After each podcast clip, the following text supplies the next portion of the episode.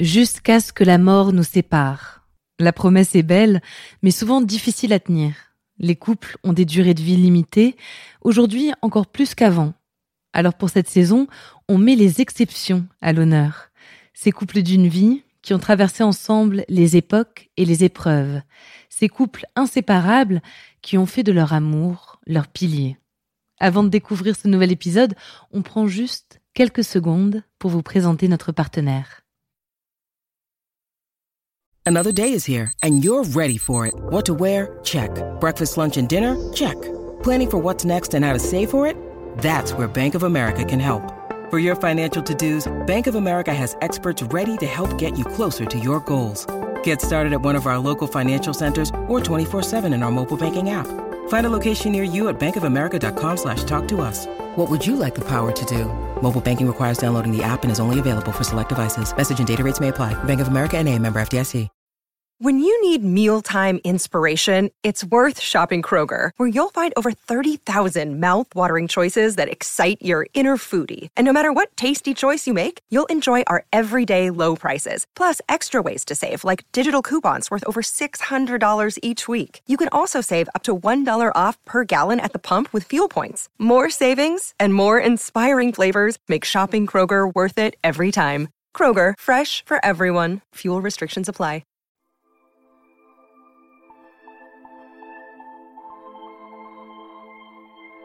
Précurseur, il faut l'être, quand près d'un siècle après sa rencontre, un couple reste un des modèles phares de l'émancipation et de l'amour libre. Simone de Beauvoir et Jean-Paul Sartre ont traversé le XXe siècle côte à côte. Leur union ne ressemblait à aucune autre, elle n'a jamais entravé leur vie intellectuelle. La preuve, ils sont deux figures majeures de notre culture, deux génies à égalité.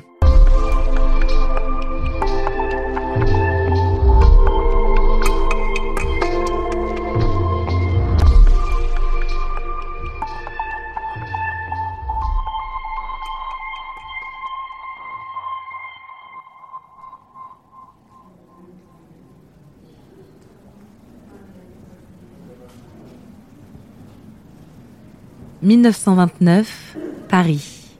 C'est dans les couloirs de la Sorbonne que les jeunes Jean-Paul Sartre et Simone de Beauvoir se croisent pour la première fois. Elle a 21 ans, il en a 24. Ils présentent tous deux l'agrégation de philosophie. Ils se découvrent, discutent et se plaisent. D'abord d'une manière purement intellectuelle. Elle est impressionnée par l'étendue de son savoir, il est sans voix face à sa vivacité d'esprit. Ils ont la même curieuse impression, celle d'avoir rencontré leur double.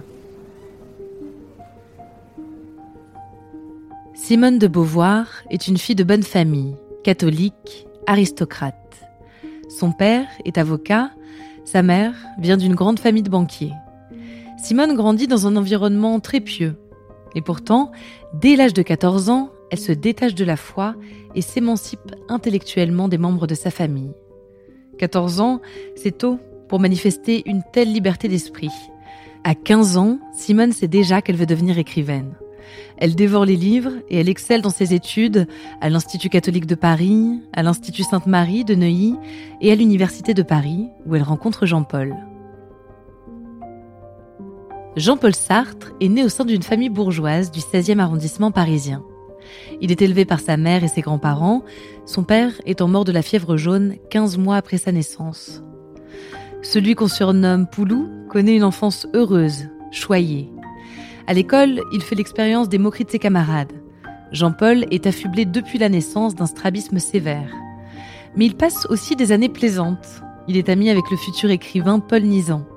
Il affirme sa personnalité d'agitateur et se fait vite remarquer pour ses qualités d'écriture. Il étudie au lycée Henri IV et au lycée Louis le Grand avant d'être reçu à l'ENS, toujours aux côtés de Paul Nizan. Sartre rate l'agrégation une première fois. Pour son deuxième passage, il travaille d'arrache-pied. Dans ce groupe de travail, il y a son ami René Maheu, et c'est à travers lui qu'il fait la connaissance de Castor, surnom que Maheu a octroyé à Simone, car Beauvoir ressemble à Beaver, Castor en anglais. Ce surnom, Jean-Paul va l'adopter vie.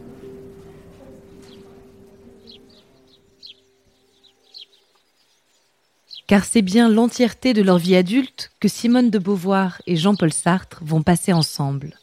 Cela commence par un pacte, une alliance de deux ans qui sera finalement renouvelée jusqu'à la fin de leur vie.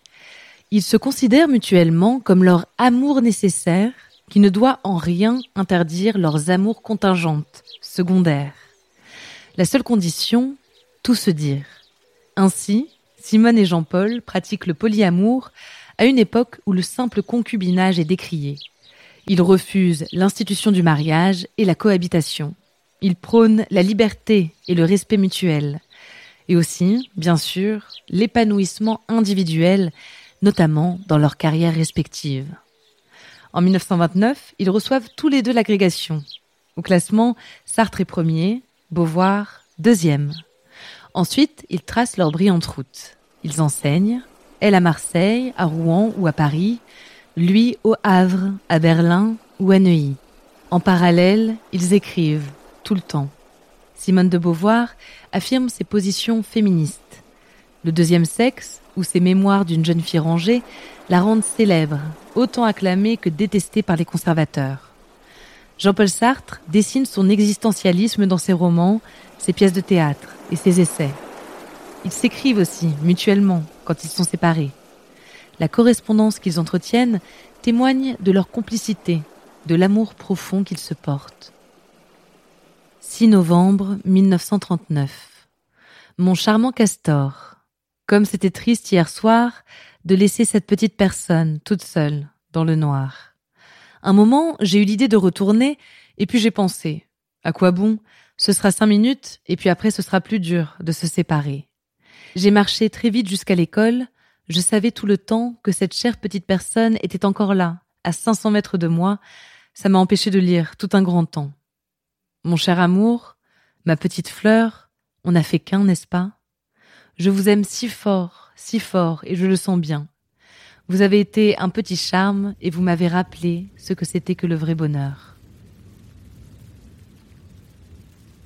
Parfois, les correspondances de Sartre et Beauvoir témoignent aussi d'un certain cynisme, notamment envers leurs autres conquêtes.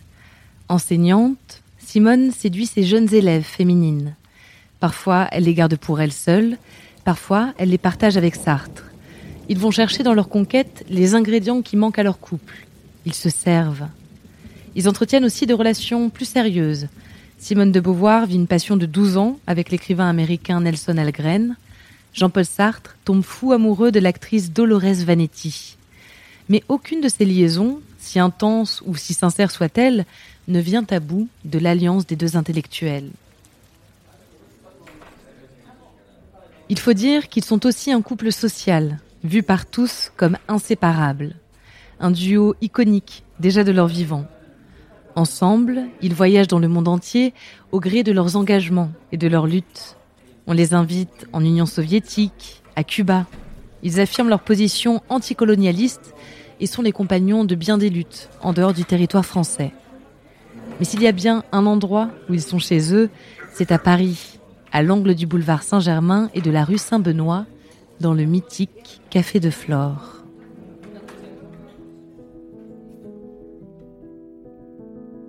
Inutile de préciser qu'en 50 ans de relation, Jean-Paul Sartre et Simone de Beauvoir connaissent aussi les déceptions, les querelles, les jalousies et le chagrin. Mais quand il tombe malade, devenant progressivement aveugle, c'est bien son castor qui reste au chevet de Sartre. Dans la cérémonie des adieux, elle décrit les derniers moments passés ensemble, sans filtre et sans fioriture. Jean-Paul Sartre s'éteint en 1980 Simone de Beauvoir, six ans plus tard. Ils sont enterrés côte à côte au cimetière du Montparnasse. Simone disait Sa mort nous sépare, la mienne ne nous réunira pas. C'est ainsi, il est beau déjà que nos vies aient pu si longtemps s'accorder.